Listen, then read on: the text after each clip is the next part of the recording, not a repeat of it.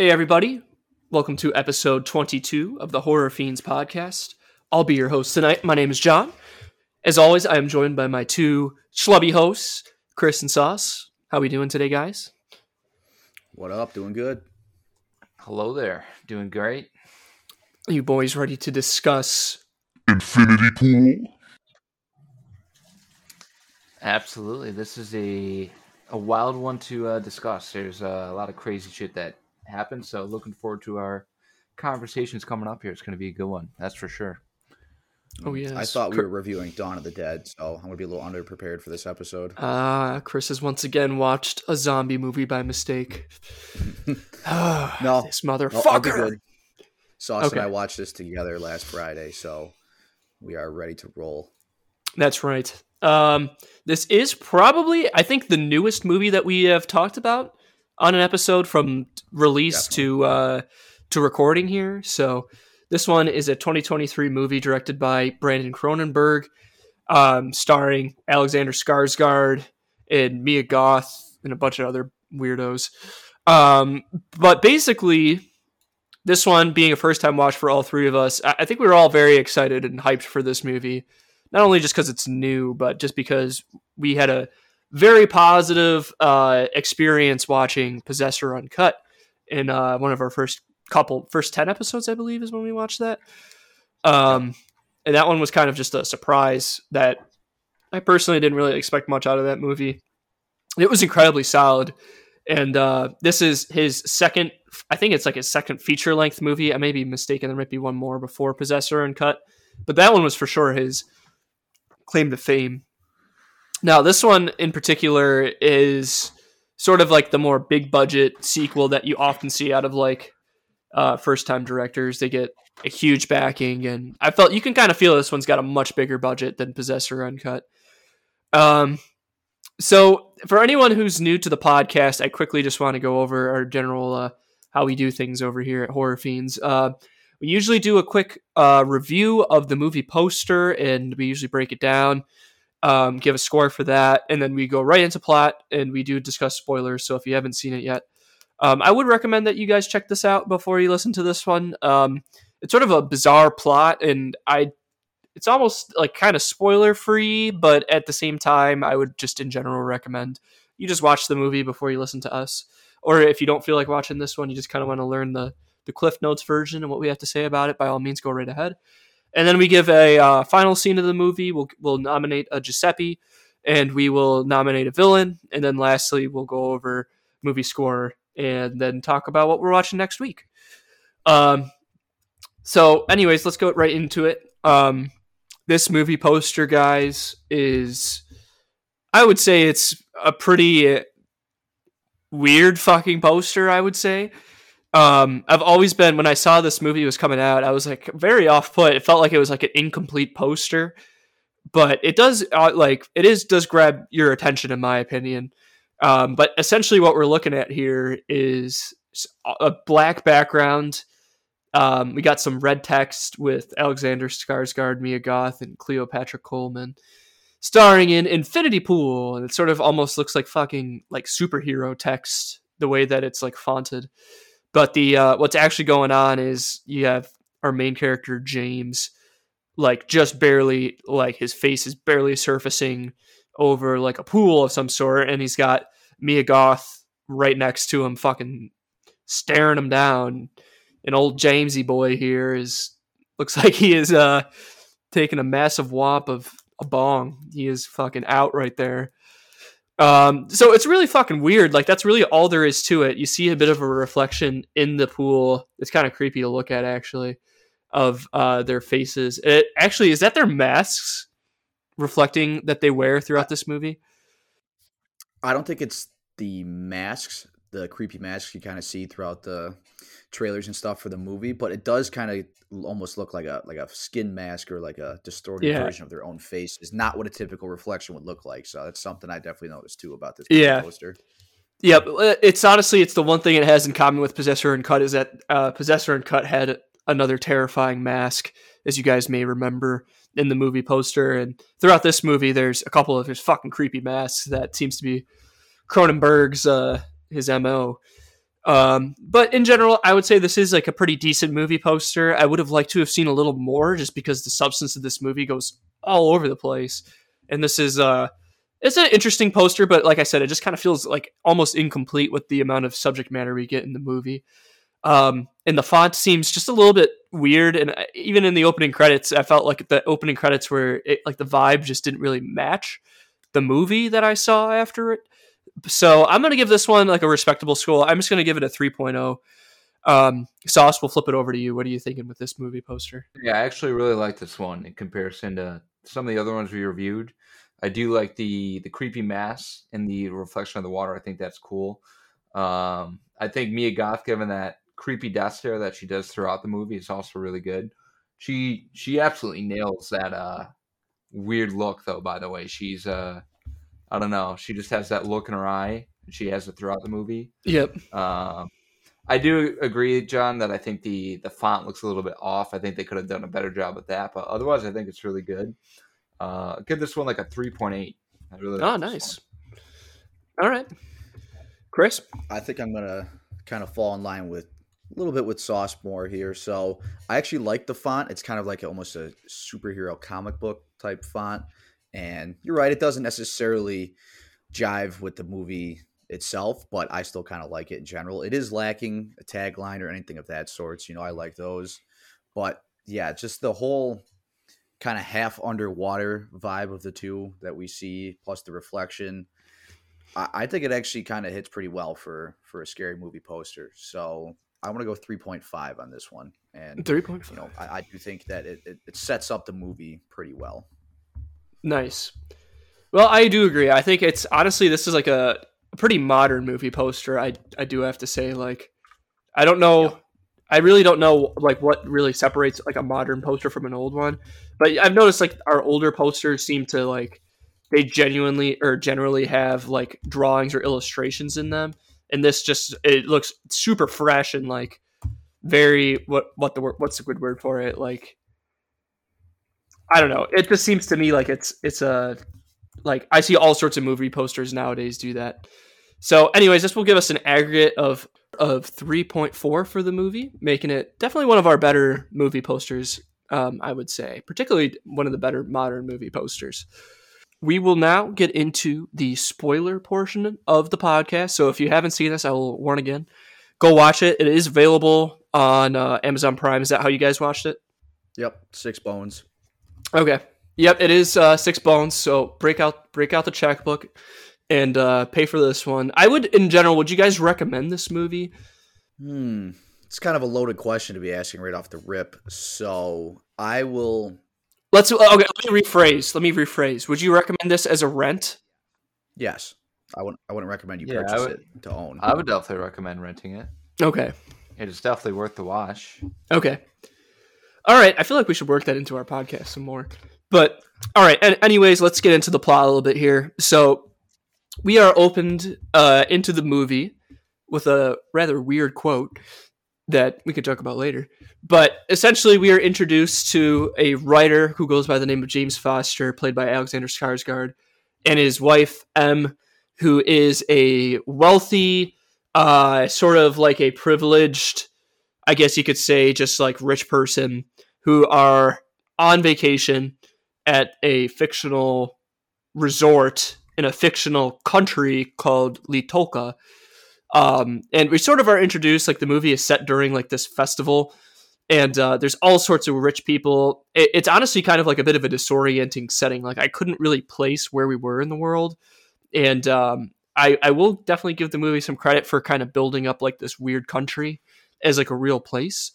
Um, but basically, we're introduced. They are uh, a couple. They're married, and um, they run into this character played by Mia Goth called Gabby, who um, basically is introduced as like a fellow traveler, like resort stayer um, from America. And she introduces herself to James as a huge fan of James's only novel. Um, and it's sort of implied that James is sort of a bit of like a struggling writer at the moment who is sort of wrestling with feelings of uh, not necessarily having talent and stuff like that.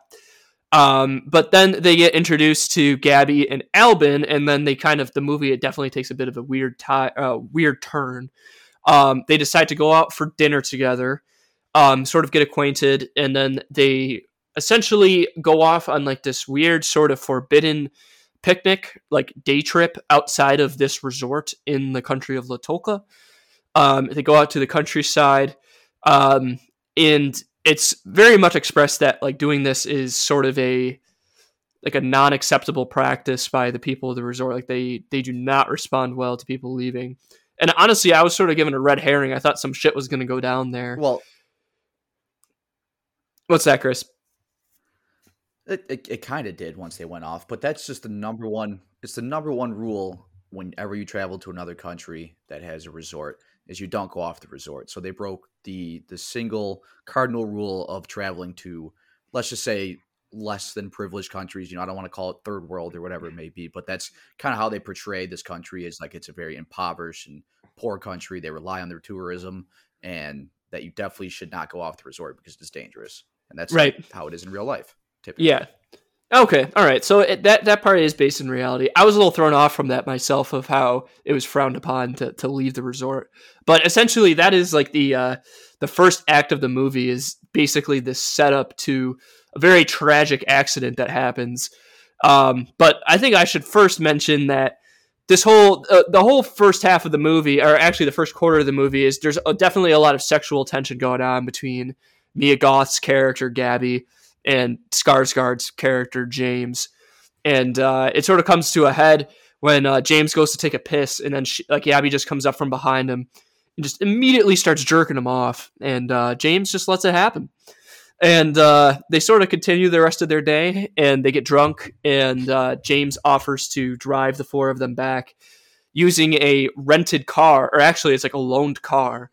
Um, and as they're driving back, James completely just obliterates just a man walking down the road. Um, definitely causing, setting into effect some fuck shit, if you will.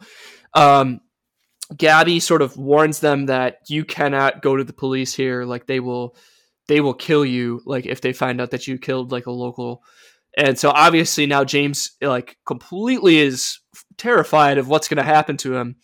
Um, he goes home, he goes back to the hotel, and then they basically just take him into the fucking prison, the local prison. The cops show up, arrest him, and they basically hand him an immediate, without a trial, a death sentence. Like like he has to pay for him killing basically a local farmer uh, through death. But they offer him sort of like a, a weird alternate sort of like way out of being executed by having a clone duplicated, an exact clone of James who has all of his memories created, and then he is killed by a member of the bereaved family.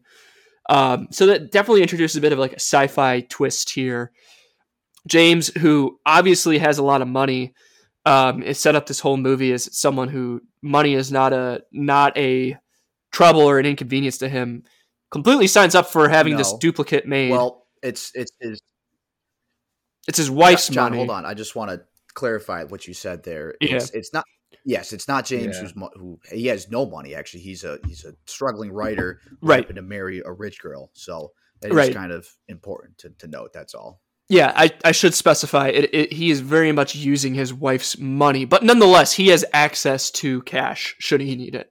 So in this case, he goes ahead and Yes, pays the fine, the hefty sure. fine for having a duplicate made in his place. And then we have a truly trippy scene where they he basically gets like stripped down. He gets like this weird thing put in his mouth. He goes into this room, and he is essentially like sort of sent into like this disco sort of weird like hallucinogenic scene where he is essentially being duplicated by the government or by the police and uh, he is brought to meet his duplicate who is basically in this pool of like goo like it, it- it's sort of like he's duplicated there and he's sort of like his duplicate is born out of this goo which is sort of a callback to the movie poster. Um where basically there's this they set up the way they shoot it is like you watch this character James played by Alexander Skarsgård be uh, attached to a pole, like chained to a pole, where the it's assumed that the farmer's one of his family members, maybe a little brother, comes up and just kills kills him right in front of James, uh, his girlfriend, and the police and the family. And it, it's definitely a pretty terrifying scene where this kid just stabs him probably like 30 something times right in front of everybody. Um, M is completely horrified by what she just watched, watching her a complete clone of her husband basically call out for help and get stabbed by this little boy.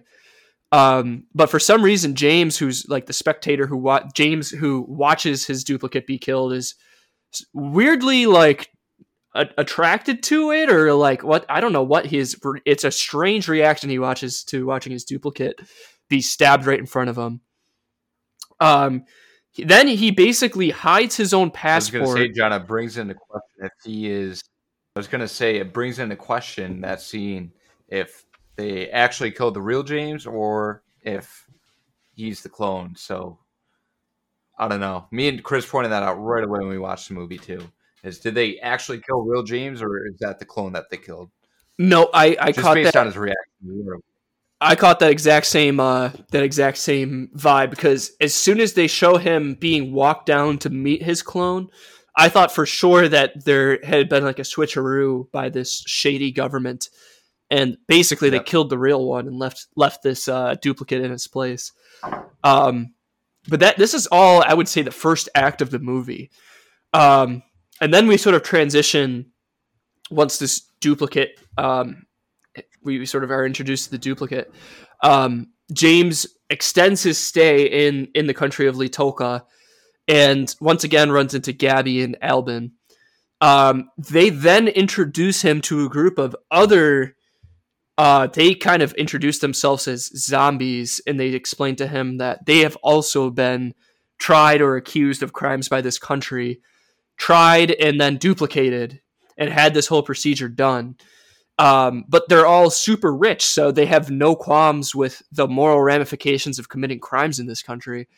Um, so basically, these people come to this resort, do whatever the fuck they want, and they basically pay to watch the, their their duplicates get slaughtered, or their duplicates they just don't care. They accept that they're that they're going to be transferred into a duplicate's body, and they they do not care if they're duplicates or not. So it's a very interesting like sci-fi idea that gets uh, sort of tossed over to them. Um, and then basically they convince James that they're going to start killing the locals and doing all sorts of fucking all sorts of weird local drugs that immediately results into fucking trippy orgies and they just fucking have whatever they do whatever the fuck they want when they're here um, so uh, like the second act of this movie is just a bunch of like crimes with no ramification whatsoever.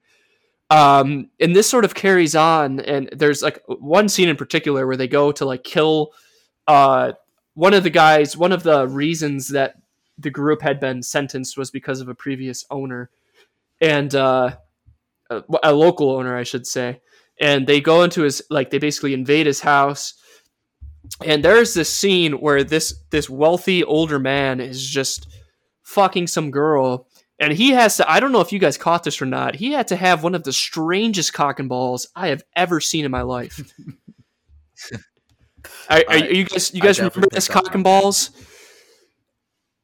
It was extremely strange, John. It kind of looked like a you know inverted vagina type of deal. This guy was very weird looking down there. it was actually a really it was a really cool scene but i was just completely blown away by this dude's cock and balls like i've never seen i've never seen that before so that that for certainly caught my attention so anyways i just want to also reiterate another crazy scene where they have some sort of fuck orgy where they uh, are wearing these like tribal masks and uh, i got massive possessor uncut vibes from the orgy scenes when they're tripping and I do like those quite a bit. They are very like fun to watch in like the the sound that happens in these scenes. Also, Possessor Uncut had great sound, and this one had great sound too. But it was just really fucking like disorienting. You don't know who's fucking who. If there's dudes that are like jerking each other off or if there's just like there's one particular scene where they show like tits that are like lactating like this brown goop it was like truly like terrifying in my opinion it was really bizarre um what did you guys think of the, the orgy scenes Yeah, they were they were pretty intense. There was a lot of crazy graphics. At one point, you had Alban, just a shot of him like jerking his dick while James and Gabby were going at it, like Yeah. running underneath them, and there was just all sorts of weird shit going on. So they definitely did a good job of just creating a, a wild and crazy scene whenever Yeah. they're doing drugs like it's like that. a It was- it like a savage fuck fest if you will of rich people Yeah, Sauce, when we were watching that together, you know, as two straight men in a room watching this orgy scene, I noticed you got a little bricked up. No, I'm just kidding. But it was kind of like it, it kind of slowly escalated. It started with just Gabby and James who took this, you know, hallucinogenic drug and started banging. They said it was an aphrodisiac, so it'd make them want to fuck. And it just you're led to believe, okay, it's those two going at it, having crazy sex. And they cut to Alban, you know, being the cuck, jerking off in the corner, basically. And it slowly escalates. You see the other people start getting involved, and it gets even just more and more disturbing as the scene goes on. So I wouldn't say it was necessarily scary or terrifying to me. It was disturbing for sure. Yeah, the way disturbing is the right word. a- yeah, it, it wasn't nec- it wasn't vanilla sex by any stretch of the mind at the start, but it was it was tame enough to where you could kind of be like, okay, and then just weird shit started happening. that had all those crazy, you know, the, the masks are the scary part. Whenever they get the masks going, like those things are very creepy looking. But the entire scene itself was just pretty disturbing in general. They were doing weird things with nipples in this movie. yeah, Yeah. there was it, this this was nipple They horror were, they were growing and shrinking and turning brown and inside out. yeah Anything and everything. it was it was definitely And um, my my favorite part about the orgy scene was they just do like a hard cut at the end of it to them at breakfast the next day, just like throwing Yeah. things around and just oh, being delinquents. But like you go from an intense, disorienting sex scene to just next day like sunshine, fucking around at breakfast. I liked that a lot. Yeah. Yep, that was certainly one of the the like monumental scenes that I will remember from this movie. But anyways, getting back into the plot, like you said, Chris, they continued to sort of act this way for a while, but things kind of take like a turn into the third act, I would say, once James um, kidnaps what he thinks is the the chief of police that could seems to continuously keep dealing with these rich people, these rich Westerners, and keep killing their doubles on them. And uh, James is like completely rattled when he like brutalizes, like pisses all over, and just like just destroys a clone version of himself. And uh, he kind of turns on the rest of the group when he like is sh- like shocked that they would do this to him. Um, and it sort of sends James into like, all right, that's enough. Like I draw the line here, and he goes to leave the resort, but the tourist group sort of like track him down on a bus, and it becomes very clear that like these people just they have complete reign. They do like nothing gets passed without them knowing. Like, and they basically sort of turn him into like an enemy by calling him like a big fucking baby for leaving um to, like gabby in particular in the third act i think really fucking like mia goth really shows up and takes over this movie and she just starts like berating him and walking him back to the resort after he's got so close to leaving and uh they basically just like abuse him they they gabby reveals that she never read any of his books they were just bas- they basically admit that they were just fucking with him this whole time because they thought it was fun and they essentially wanted to convert him into like another member of their pact, their their orgy fuck pack. Um, James escapes. Gabby shoots him in the leg. Um, James goes to like this sort of rural farm where he wants to recover and get away from the rest of the group. Um, he has a very another like disturbing like trippy scene where he it's I don't know if he's drugged or what, but um, he starts hallucinating and like he like rips through like the a mask of the kid that stabbed his first double from the first part of the movie, and I got massive possessor uncut vibes from that scene too. Um, but James basically he recovers, he gains strength. He finds out Gabby's group tracked him down once again, and uh, they basically order him to kill another duplicate of himself. Except this one, I assume this is the one that he like pissed all over earlier when he was beaten Yes. up. And yeah, and he is like referred to as like the dog. Gabby tells him to go kill his dog. James is like, I will, I refuse to kill that thing. And then uh, the the dog sort of like is sicked on him. So basically, it's him fighting himself. It's a duplicate fighting James, and uh, James, I think like James beats him to death is like underselling it. He completely destroys. Like he beats into the ground. Like I don't know how many shots he landed on this thing, but you see all of it. You watch him just destroy the skull of uh, his his clone with his bare hands in another truly disturbing scene.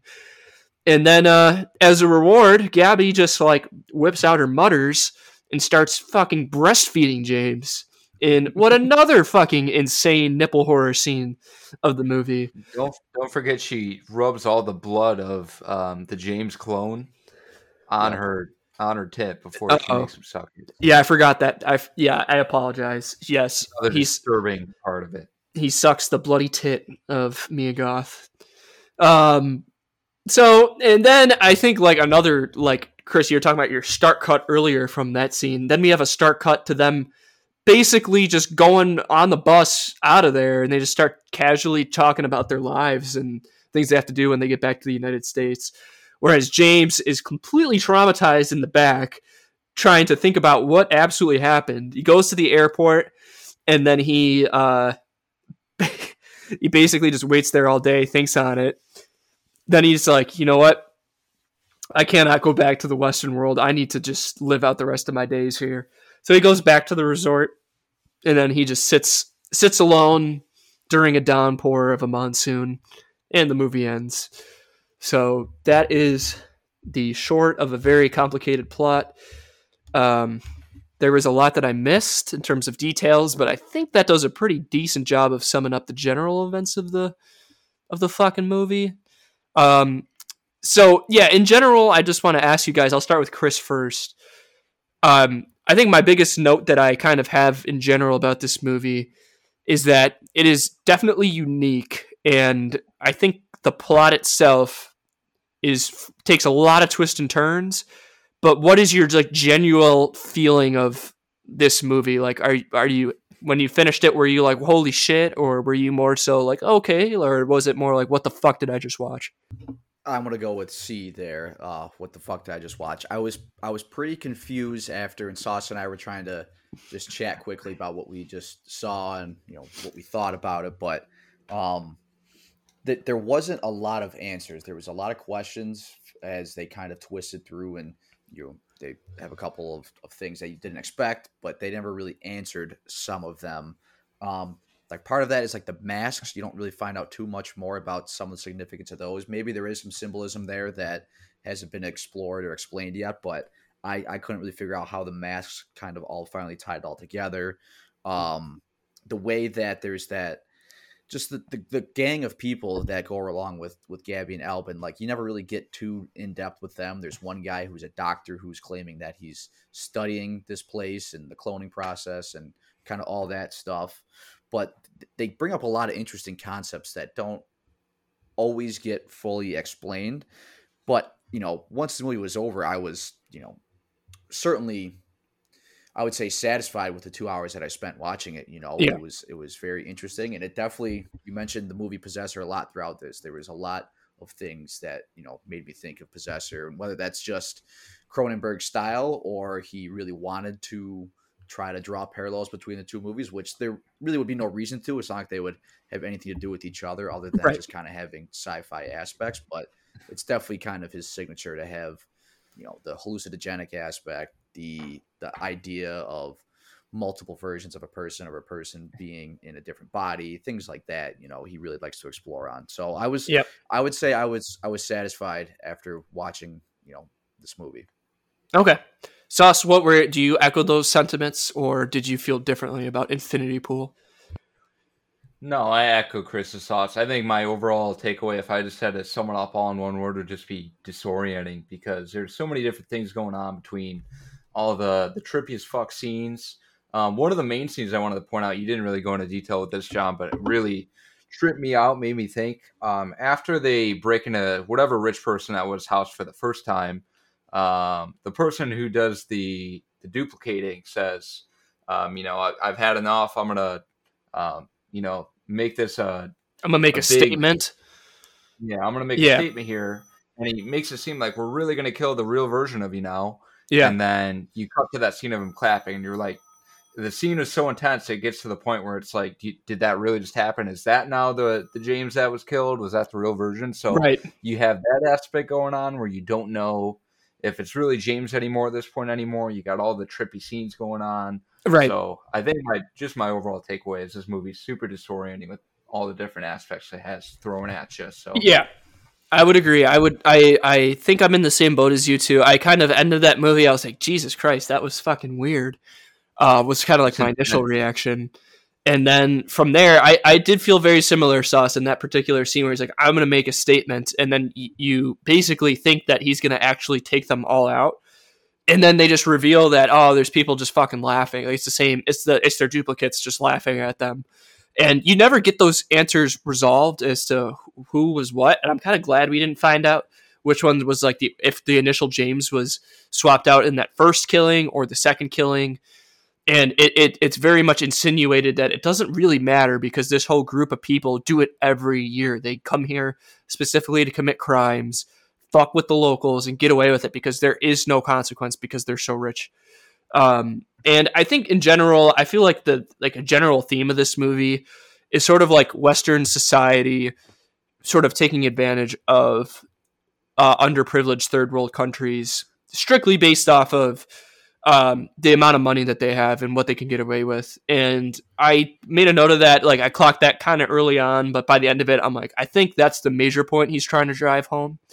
Um, another major point, I don't know if you guys agree with this or not, but James being this like unsuccessful writer who married into money and him the whole time questioning if he's talented or not and then pretty much just going along with this group because they are successful and he is not sort of shows you the the allure of people to money and the willingness to sacrifice any sort of moral judgment to be accepted into a group is like another major thing that I kind of picked up from this movie.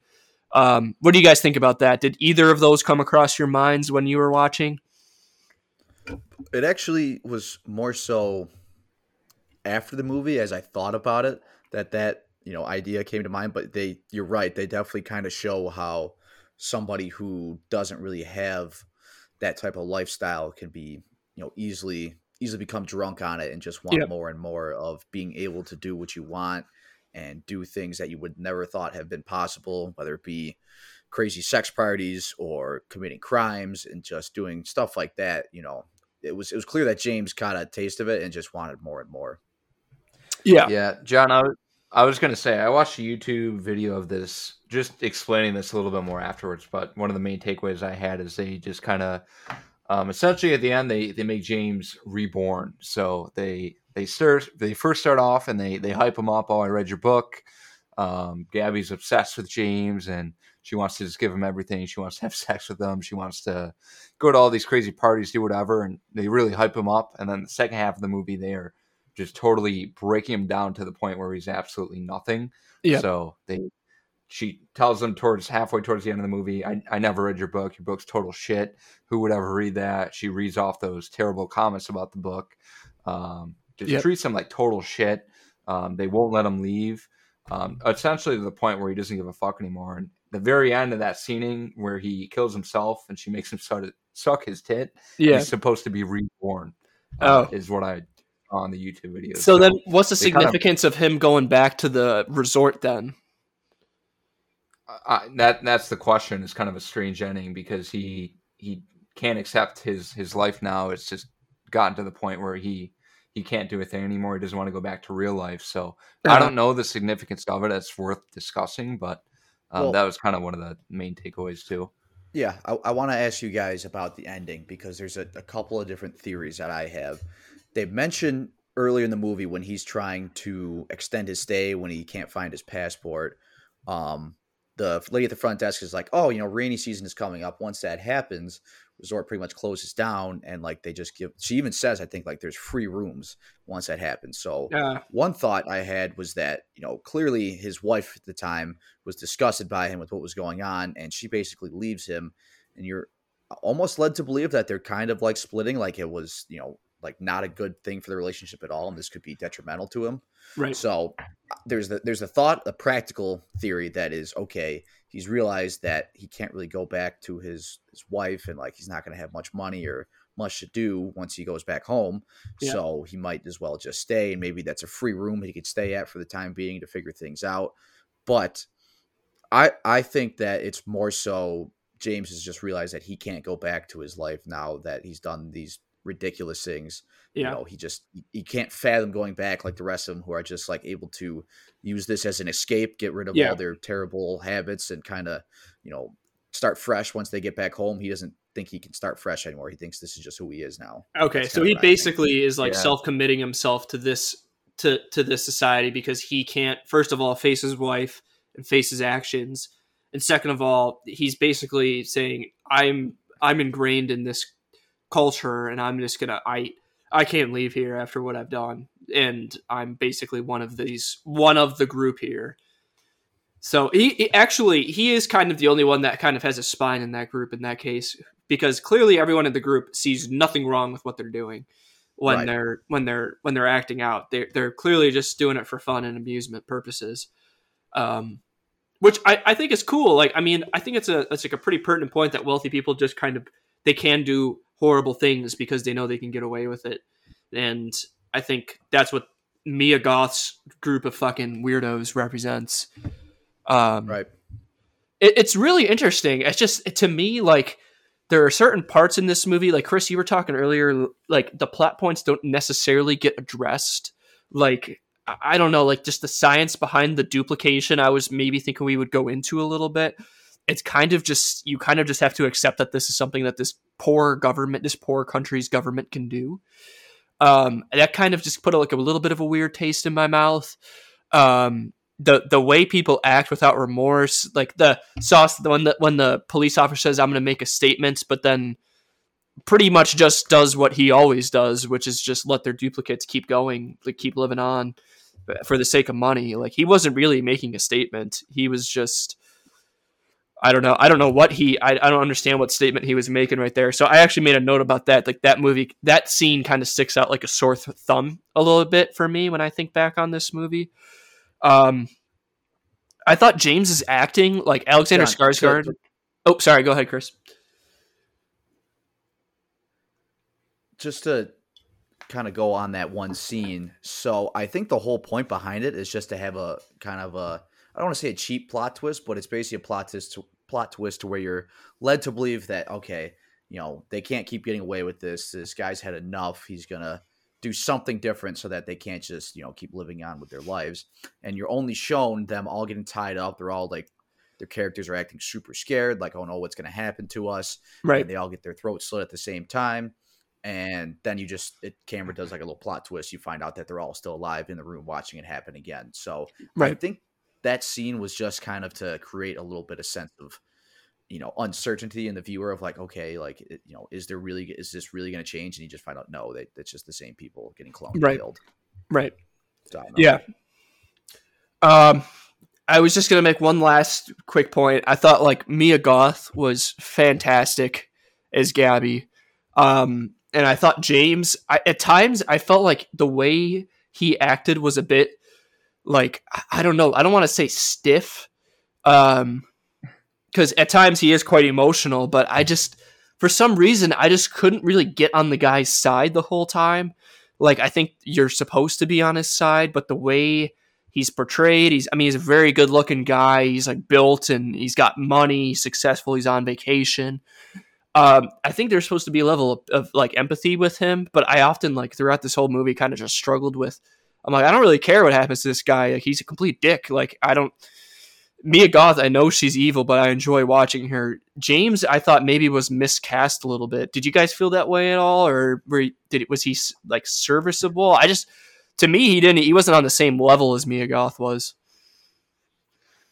Yeah, I think I'm in the same boat there. I think uh, towards the end, I definitely felt bad for James. There's no doubt about that. Like towards Yeah. the very end of the movie, it was just like I feel bad for this guy, but he's definitely not like a he's de- he was definitely a douchebag character. Um, just the way he was treating his girlfriend, things like that. Like his girlfriend was trying to call him towards the beginning of the movie, and he just he did not give two shits about his girlfriend. He was just completely ignoring her, and Right. uh, just some of the things that he said and did, his actions. Um, you know, Getting made it jerked kinda off. hard to yeah, made it kind of hard to to pull for him. But towards the end, I definitely felt a little bit bad. So he's kind of somewhere in between for me. I don't know. Right. I I I kind of had a much different take on him. I thought that early on I picked up the vibe that, you know, he was just being used, not not even by the, you know, Gabby and her crew as you find out, but like I kind of got the vibe that his wife was kind of just like, okay, you know, like I'm only with this guy to piss off my dad type of deal. So their relationship kind of felt fake. And obviously he would go along with it. He's in a good spot.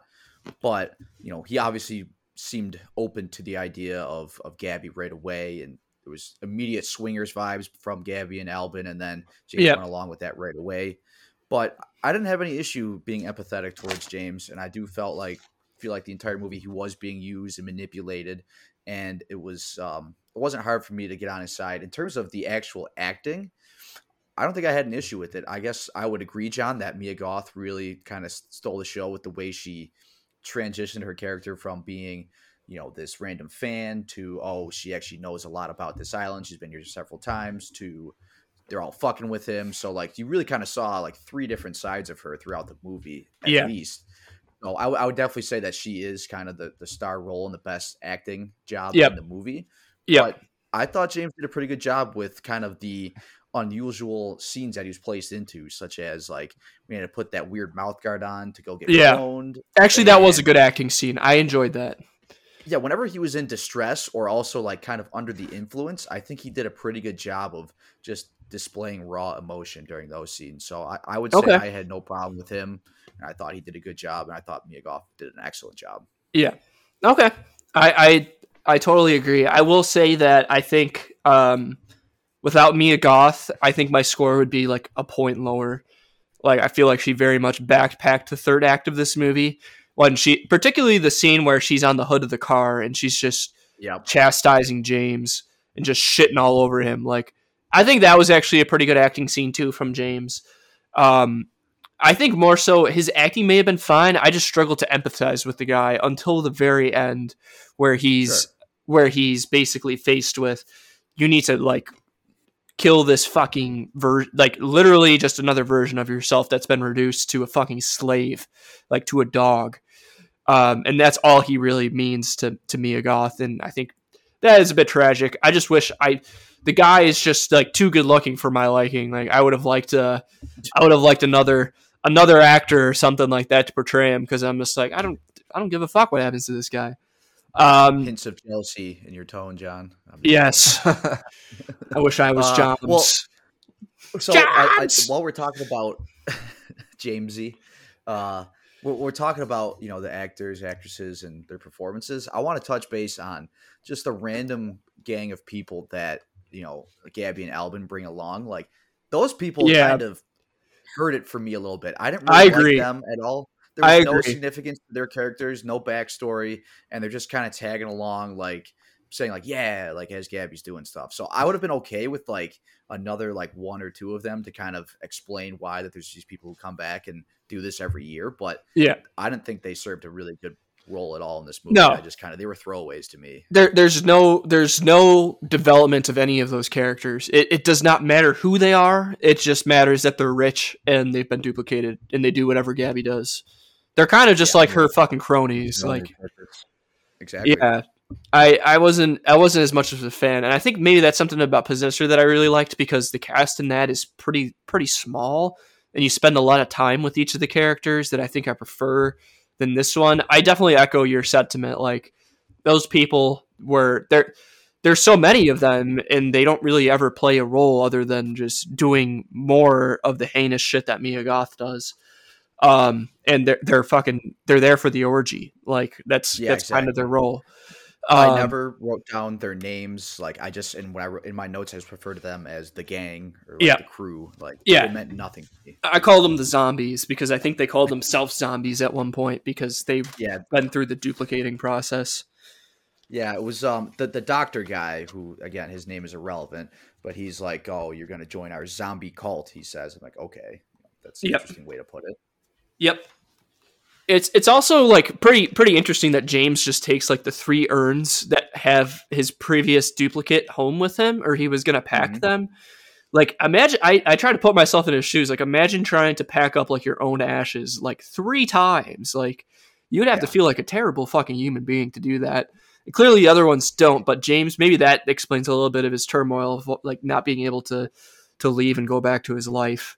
Like that alone is just very that's what the movie does well in my opinion. I really like the idea of like you are literally killing yourself or you're letting yourself get killed all these times and how are you going to feel about that if you just keep living through it? Um, so it's like a truly unique concept. I just feel like the plot at times just gets a little it's just not tight enough. Like there it doesn't go where i want it to go and there's the point that i want it to make doesn't really land as hard as possessor does in my opinion. Um but I mean, I don't think there's any denying this is like a like a really beautiful movie, like to watch and to listen to. Like the sound, I already talked about the sound and the visuals, particularly during any sort of hallucinogenic scene. Like the camera shots are are very beautiful, and I don't know. Did you guys just? I mean, how do you feel about that? Like, I I personally think that's one of the best parts of the movie is just like the look and sound of it. Yeah, I agree. I think the uh, the visuals are great. Chris, we were talking about this, but the camera work, whenever James got really fucked up, it did it. Like you said, we thought he did a great job of showing emotion on his face. Like just the way that they put his camera in his face, it made it seem like he was really fucked up. Like they just they filmed that really well. Yeah, Um, definitely the the trippy visuals, like we said, the sound effects too were really good in this movie too.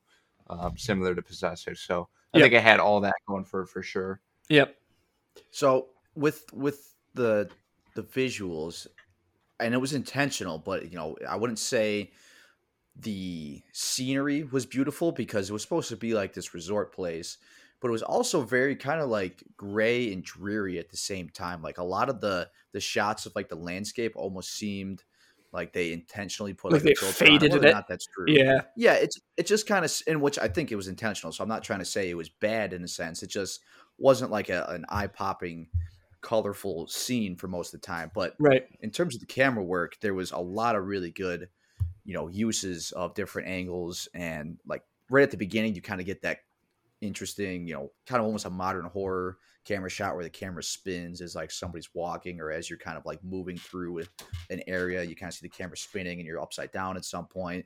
You get the scene where they go off the resort and uh, Gabby jerks him off. Like you just get a cum shot. Well, you don't Yeah. see his dick. We used to cum like hit the rocks on the ground. Like Oh, yeah.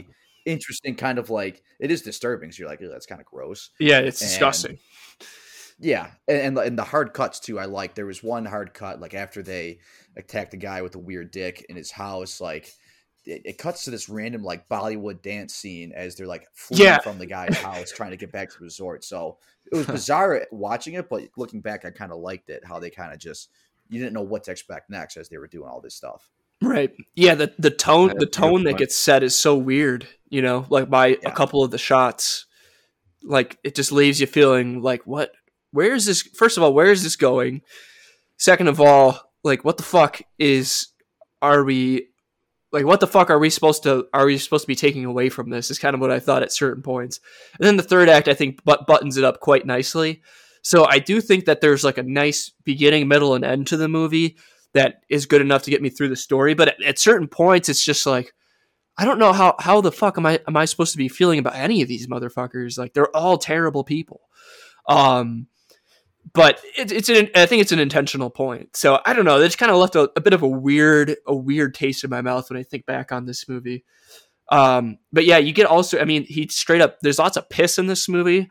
There's lots of cum. There's some. There's some fucking like shit coming out of tits in this movie. Like you get a little bit of yeah, it's They're it's, always it's drunk. yeah, they're always drunk. It, I mean, you get a lot of bodily fluids in this movie. Yeah, and James blood, of Bond is course. taking shots or drinks before he does something crazy. Yeah, there's there's a lot of alcohol consumed in this movie.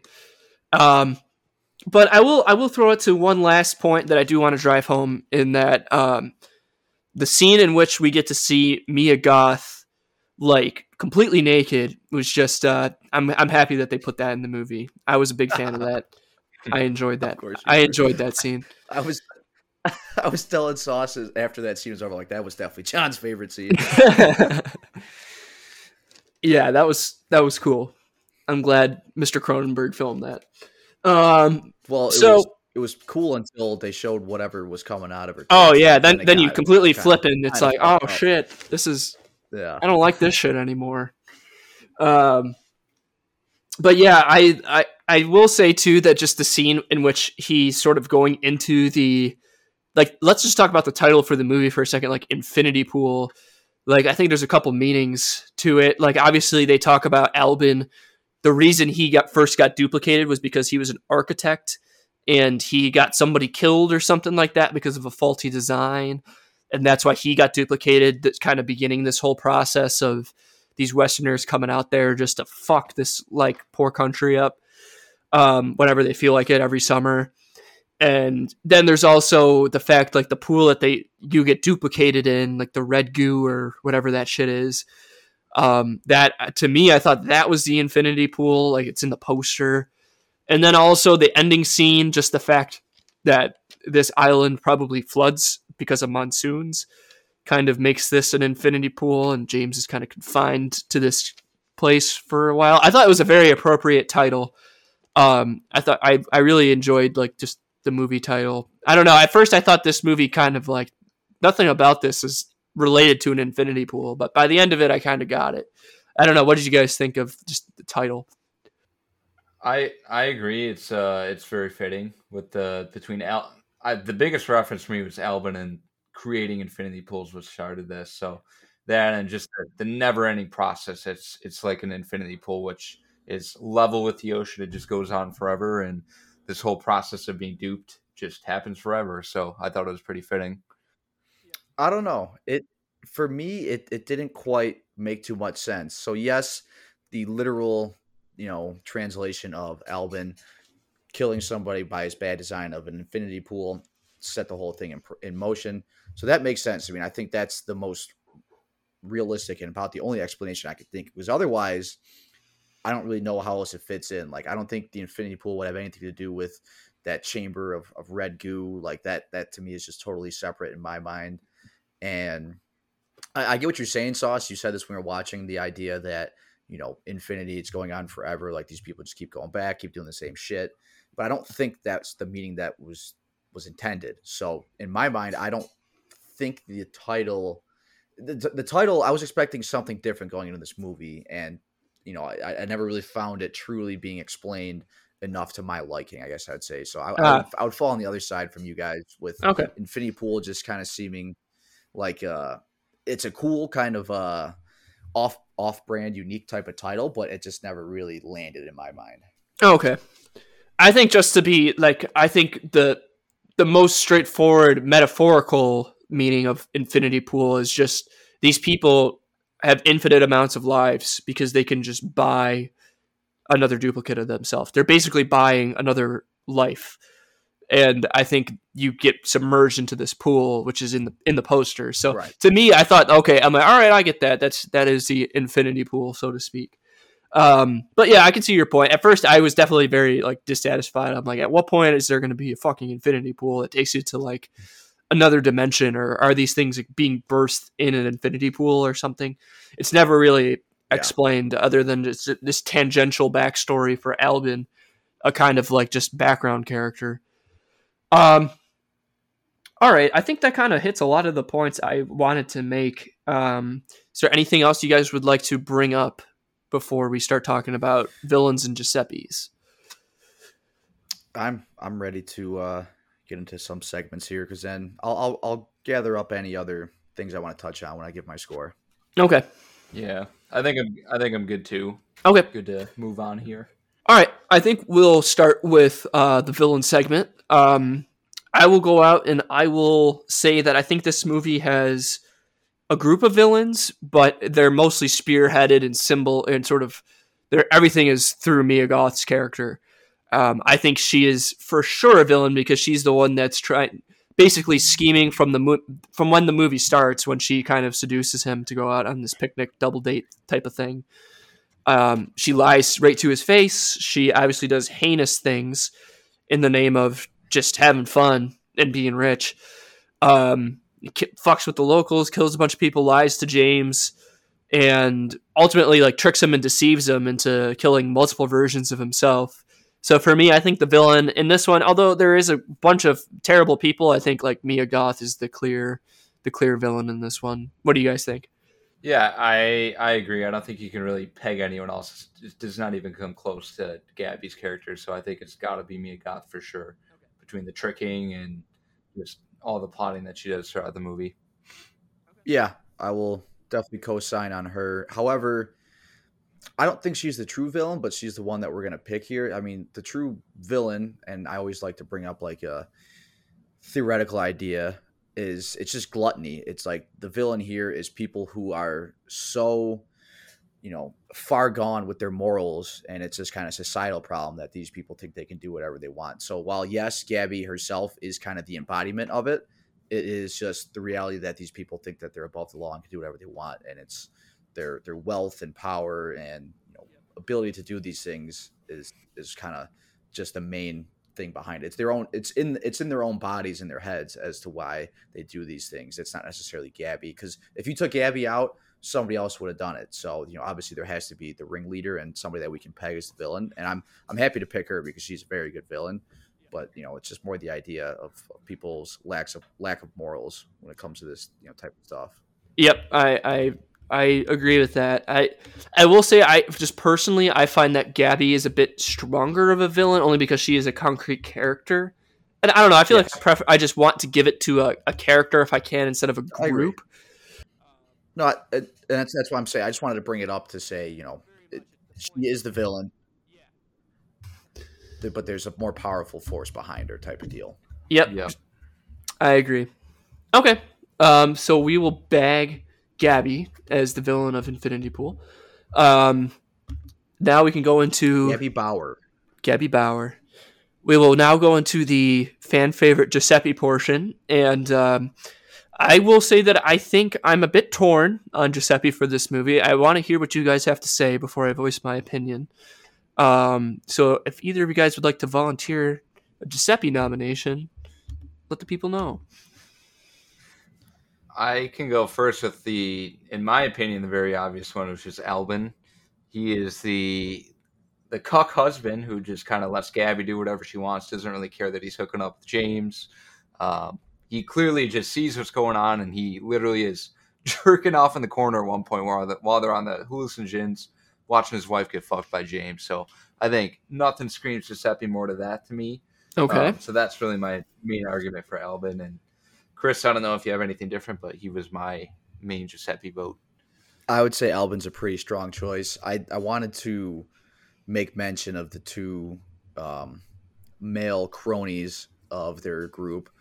Uh, one was Dr. Bob Moden, and he was the guy who I don't think he's a Giuseppe, but he just is worth mentioning because he does have some kind of ridiculous things that he does. And then there's the other one, Charles, who is definitely much more of a Giuseppe, but his role is too minor and too yeah. useless and you know replaceable in this movie that I can't possibly give it to him. So it to me, my vote's definitely going to be Alban, and my tertiary vote would be. Ah, I would say probably just for like that guy Charles, but again, it's hard to kind of pick one of those people. So okay. With Alban, John, do you have something different for us? I do actually. I I had I was torn between Alban. I think we could, for all intents and purposes, I think we can book Alban as the movie's Giuseppe. But I just wanted to throw out there that that uh, that dude whose cock and balls are inverted, um, his his cock should almost get him Giuseppe status for how ridiculous his genitalia is. I just was completely flabbergasted at what I was That's a- watching. That poor dude put his cock on display, and people people know what he's working with for the rest of his life now. It's front and center on a, a movie. Yep. that's a good nomination. I think he deserved to be mentioned in this category. Yeah. Um, he's just kind of banging that chick, and he's got this, you know, nice house and all that shit. I like that. It's a good Yeah. he pretty much his role his they they went to this guy and said look we just need you to be ass naked. You're gonna fuck for a second on scene. Then we're gonna hold a gun to your head. We're gonna show you your cock and balls and then we're gonna we're gonna just torture you. And uh that dude said sign me up. So i just like to think that that's kind of a giuseppe attitude right there. Um so i just wanted to throw him out there i think in, a, in an alternate universe we could name him That's not a, a movie Giuseppe. That's a real life Giuseppe. yeah, I think I think he may he may be a 4D Giuseppe. Uh, so I think we'll book Alban because yeah, he is a cuck and throughout like when he first got introduced, I I immediately my my Giuseppe radar went went off the chain. So I think I have to give it to him. He just uh, he's just in the back. that there's the one scene where they go they go to that beach off the resort and Alban's like making jokes about being cannibal and he's like offering them buffalo sausages and stuff like that. That's where Oh, I yeah. decided to peg him as the Giuseppe. He Yeah. acted very strange during that scene. Yeah, there's no purpose for him to be cooking that cooking that buffalo sausage like that. So And everyone turns it down too. That that's immediately when I got. Nobody Giuseppe even vibes. wants his Nobody wanted what sausages. he was cooking. no, yeah, everyone said no. Yeah, he's an interesting Giuseppe. All right, so we'll bag Alban, the creator of the Infinity Pool, and uh, now we will transition into another favorite segment of mine personally, um, favorite scene. So I will uh, I will give the floor back to you guys again to name a favorite scene because I have I have quite a few. Um, there's a lot that stand out to me and, and some that I just will not be able to forget. So, um, if one of you guys would like to send out one scene that you that stood out to you in this one, uh, let it be known. So I'll go ahead because I think I know what sauces is, and I'm not gonna pick it, although it's a good one. John, I, I'll leave you to kind of give out a bunch of yours.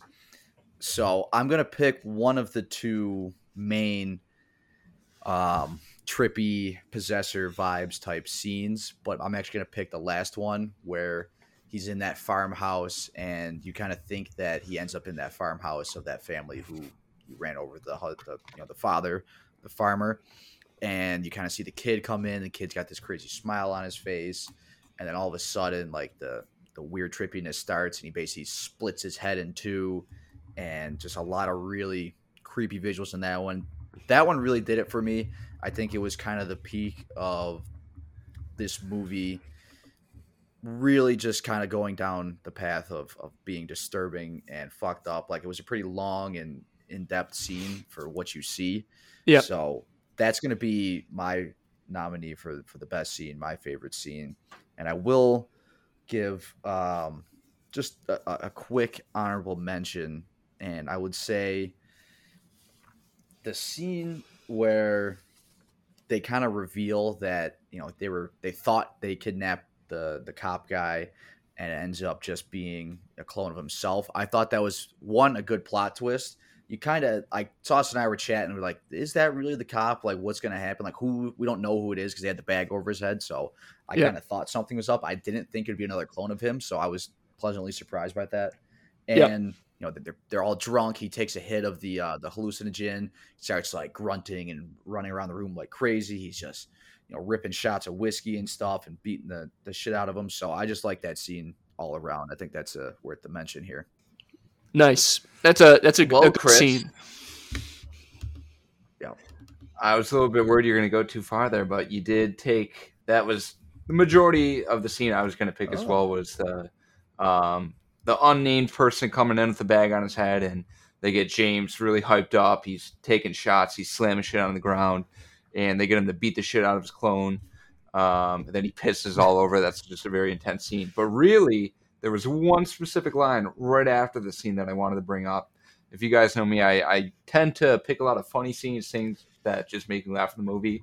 And I don't think we even brought this up yet, but after the scene, James is completely distraught. He goes into his room and he just wants nothing to do with that group after they made him beat the shit up and piss all over his own self.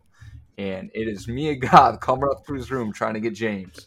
And she says, she, she knows James is super pissed off again. Right. Gabi knows that James is super pissed off at her.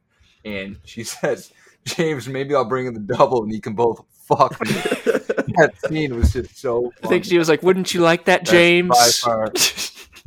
yeah. That that is my that specific line you can peg me on my favorite scene. That was so funny. All right. But All right. Well, I have all three of my scenes on on the table still, so I can't believe you guys picked those scenes. I'm glad you brought them up though because they are good and they're certainly enjoyable. Um, I was personally kind of struggling between the initial duplication scene where you have all these colors like flashing up. It's like trippy as fuck. Um, kind of reminds me of Possessor Uncut when they're in Possessor, they're sort of deconstructing. Um, what was her name? I can't remember the name of the character in Possessor. Um, Tasya's body. Oz? Yeah. Yep. And I felt like when they when they were in when James was in the infinity pool, like I thought that was a particularly like bizarre, like fun to watch scene. I wish I was ripped to Oh, watch yeah. that. Um and then the orgy scene is almost kind of in the same vein, but just sort of just a little more horrific, I would say, like just far more horror elements involved in that particular scene. Um, and then lastly, just him just destroying his own his own double with his fist, just beating his own skull into the ground with his bare hands was all three of those scenes to me. I've I'm pretty torn between, to be honest with you, but I think the one that's going to stand stay with me the longest would probably be the orgy scene, just because it was it kind of has that disturbing combination of being fantastic because we get to see Mia Goth's immaculate tits. and at the same time it's pretty horrifying that there's something clearly fucked going on with her tits and that they're leaking shit whatever that is so i have to that scene in particular was just disgusting but also like uh, you'll never see that again so i'm gonna give it to the uh the orgy scene i thought for sure sauce was gonna pick the scene where Doms gets jerked off while he's taking a piss. I thought so too. I thought, I was- I I thought thought that was a would pick, but- shoe in. That's hon- honorable mention. Well, we gotta yeah. we gotta mention that one too. But Yeah. once you started explaining sauce, I realized right away what that was. I remember us talking about that as it happened while we were Yeah, watching, and that that was so fucking funny. One of the funniest scenes in the the movie, in my opinion. I Oh, yeah. cannot go without mentioning that. So. Um, I'll I'll definitely cash my ticket for betting on John picking the orgy scene. That was uh, You can catch an that. one. Yep. But you did bring up the the first scene where James goes in, or first a possessor scene where you know James is basically getting cloned. I love that scene too. So that was that's really my my one B to my one A of the last Yeah. um possessor type scene. That that initial one's really good. Plus, like the visual of him with that mouth guard in is hilarious too. I- Yeah. I, love that, and I think that's gonna be the thumbnail for this episode. I'll make that the thumbnail. I was I was either gonna do that or make it the make it the fucking uh the scene where he's it's like the front shot of him getting jerked off. Like it's when when as he's getting jerked off, he's just like like he's just making this goofy ass fucking face. Doesn't know what's going on. so yeah, there's a couple of comedic elements, like you know, un- I would say unintentional comedic elements of this movie. Um, I, I should also shout out that I could probably pair the scene where he's beating his own clone to death with his hands into just getting breastfed by Mia Goth. Like that and the psychedelic orgy kind of go hand in hand, in my opinion. But yeah, pretty much I just want to give it to Mia Goth's tits.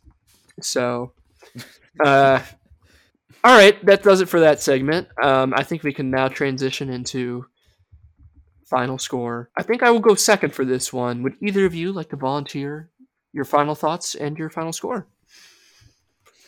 I say Chris goes first. He hasn't gone in a long time first. All right. Yeah, no, I was I was gonna I was gonna volunteer myself. John has been eager to let us talk first, so we'll let him continue to do that this episode. Um I'll start off right away by saying that this movie will not get as high of a score as Possessor did for myself. and that was how I initially felt after the movie was that I kind of liked Possessor more.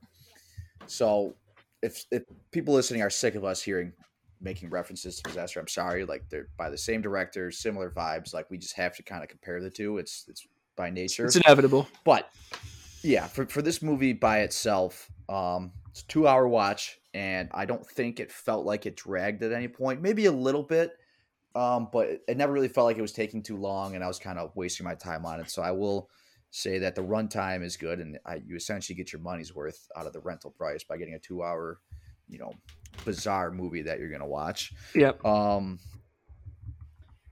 I like the acting. I didn't really have too much problems with the main characters. Um, you know, I- like I said, that that gang of, of cronies that Gabi has, I did not like them really at all. But everyone else, I think, did a good job. You mentioned the the sounds of this movie. The audio is really good. Um, just overall, though, it didn't make too much sense, and it took me to kind of have to look into it more to maybe find some meaning that I couldn't find through my own personal interpretation. So there just wasn't as much kind of continuity throughout the movie as I would have liked to be able to reach the resolution that it did. Which you know, some people like that. They like a lot of open-ended stuff, and you know, a, a way to interpret the movie how, however you feel.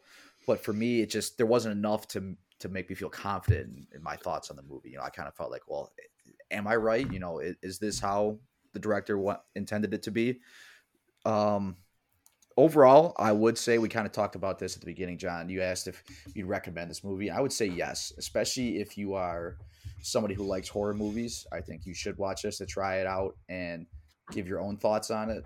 Um, for somebody though who's maybe not into horror movies or who's looking for like a modern film to watch, it's harder for me to like put my stamp of approval and say yes, you should go see this. You know, if if one of my friends say, "Oh, you know, you just watched that for the podcast," you know, should I go check it out? I I'd have kind of some reservations and maybe say, ah, maybe just look up some stuff online and listen to us to talk about it. Then maybe make up your mind. You know, if Yep. people are okay with getting it spoiled, I would say it's it's not something I would say you necessarily absolutely have to go out and see, but that doesn't also make it a bad movie. So I'm kind of in this weird in between spot with it. So to not ramble on any further, I'm going to give this movie a 3.5. Ah. I just think the things that make it such a lower score than Possessor and some of my other top movies is the way that it doesn't really have uh, an ending in my mind that you know kind of ties all together. Makes me feel like what I just watched has a, a broader meaning. Like you really got to dig deep to find your own meaning in it, and you know I, I would have liked them to explore some of the you know, ideas that they brought up in this movie more. So I think it could have maybe served as a movie that maybe launches into another mode. So if there's a second sequel, I'd be very interested to see that for sure. But as this movie stands alone, it's you know it's good, not great, and Yep. I wouldn't definitely put it in the bad category. You know, I enjoyed watching it. That's the Very nice. thing I'll say. Very nice. Um, I will. I'm in a lot of ways. Um, I am in the same boat as you. I think this is not quite on the same level as Possessor Uncut. I feel like that is a bit of a superior movie in terms of story, in terms of um, the visual scares. I feel like we're in this one were no doubt disturbing. Um, I wouldn't say anything was particularly. There wasn't really a whole lot of scary things going on. This there was one jump scare where essentially, um, when James meets his double, it sort of like awakens, and that fucking woke me right up when that thing woke up. So there was a jump scare in this, um, but just the visuals in this movie were.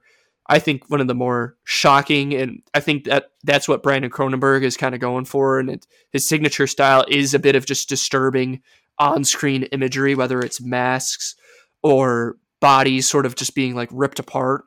Like he is he is pretty brutal with his gore, and in this one it took a little bit of a step back, but it's still there. It's just not as on screen as much as it was in Possessor. Um, and the element of sci-fi in this was really good, in my opinion. I really enjoyed this duplicating and cloning process as sort of like a plot element. Um, I think the acting was was definitely good, but I just wish James was re, sort of recasted as another actor. Mia Goth stole the show, Uh, I could do without the fucking cronies back there. I'm with Chris on that 100%. Um, there was a couple of notes I was just kind of breezing through here. Um, I really didn't think much of a couple of the scenes towards the middle, but there was one scene when they were robbing the old dude with his cock and balls. Um, they there's a scene where Mia Goth just unloads with a machine pistol, and they do like a stark cut after she unloads on a security guard. I think I think Alban got shot, and then she just starts like unloading, and the gun like almost like drives her back. I thought that was pretty hilarious. Um, that dude's cock and balls. Uh, I'll just bring that up again one last time. Mia Goth's tits. Of course, we're going to give this a half a star for the Yabos. Um, this almost earns like a full star for the Yabos. Um, and in general, it's just a truly unique movie. I I did enjoy it. I kind of when I after talking about it now, I'm definitely higher on it than I was when I stopped watching the movie because I think the story is just a bit more dull than Possessor was. Um, but there was just other aspects I think that kind of made up for it, and I would definitely be interested in rewatching it. Um, there's so many scenes like we named out like eight or nine different scenes that were all pretty memorable. I feel like there's a lot of very good scenes that stand on their own the sound design was fucking good. Um i'm trying to think of anything else that i'm missing out on for infinity pool. Um the setting was cool not great. I like i like chris I, I do kind of agree with you that at times like it was just disorienting. I wasn't really sure where i was and that was intentional but i think possessor uncuts uh, settings were a little crisper, a little sharper. Um, so I'm going to come in just a little bit underneath um, where that was at, but I am going to definitely come in above you, Chris. I'm going to give this one a 3.9. And um, I do feel pretty good about it, and I'm happy that we watched it. I'm glad it won the marble race. I think it's it's a it's a good movie. It's a good new movie. It's just not quite as good as Possessor Uncut, in my opinion, but they're quite similar. So I will recommend this to anybody out there that's looking for a weird, unique movie to watch that is entertaining and uh, not necessarily gory, but I would say kind of graphic, and you'll get your fill of fucking disturbing imagery in it. So, Sauce, why don't you uh, finish this off? All right. Um, so just in general, I, I definitely agree with all the points you guys have said. I think it, it's just first and foremost a very unique concept, and I definitely am one that enjoys sci-fi aspects. So combining the sci-fi and horror, I usually enjoy those types of movies. Um, but I just think in general, if you just sum this movie all up and look at the work that was thrown at you, all the different crazy scenes that's going on, I just don't think it has a it's not neat and tidy. It has a bow on it for me at the end. When I think about this movie in general, it just doesn't sit right with me for whatever reason. I don't know if that's the ending. Just wasn't great in my opinion. It just kind of left a I don't know, just like a disappointing ending. It was just kind of dull, a little bit of a weaker ending in my opinion. Um, I didn't have a problem with the acting. I thought James did a pretty decent job. I wouldn't say he did bad. I thought he did more so on the the better side.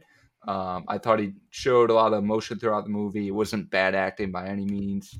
Um, and Mia Goth definitely, I agree, stole the show. Um, I'm trying to think what else I'm missing here, but um, visuals as well, really good on this movie. Like so many different unique scenes, um, just trippy scenes. Um, it was a little bit duller, which I don't know if I was a fan of. Yeah, overall, um, I think I'm to give this movie. Uh, oh, and before I give it my score, I would I would recommend it. Um, not like something you go have to go and see, like you guys have both said, but um, would definitely recommend a watch. It's just definitely very unique. So if you want to just watch some crazy shit going on for two hours, uh, go watch this movie. And it definitely didn't go by slow. I thought it.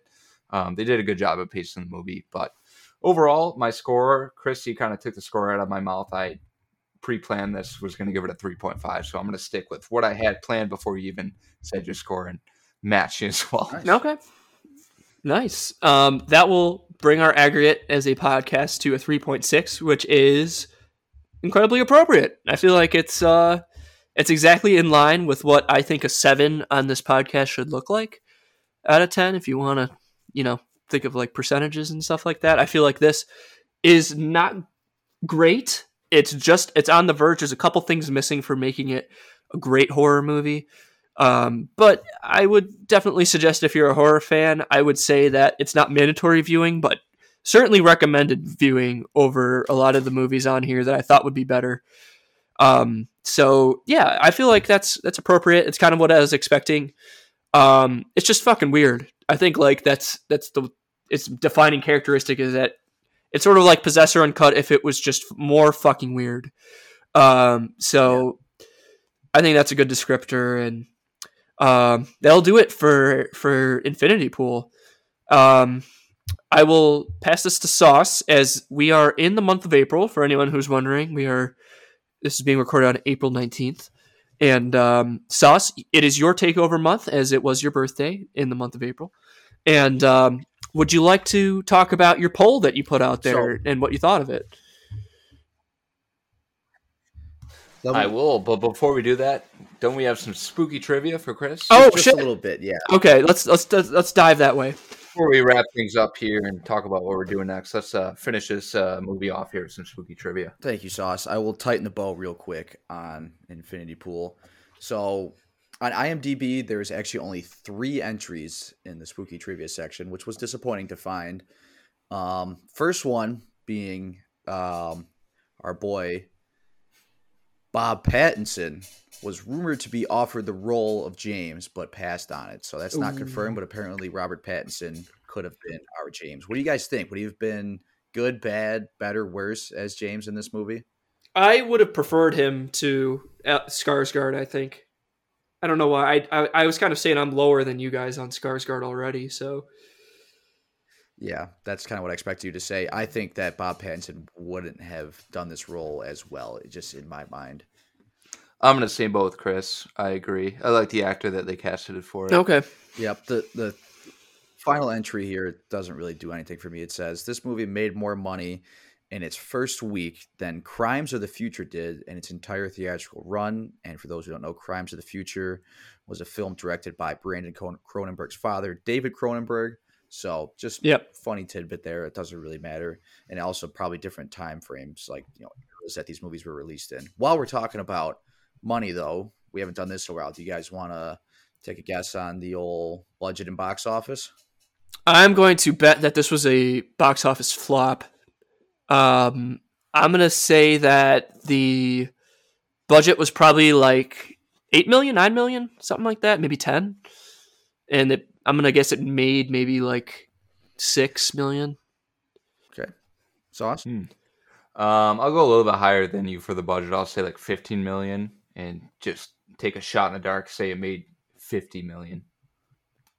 The box office on this movie was five million domestic and about quarter million international. So about you know five point three million roughly is what this movie made.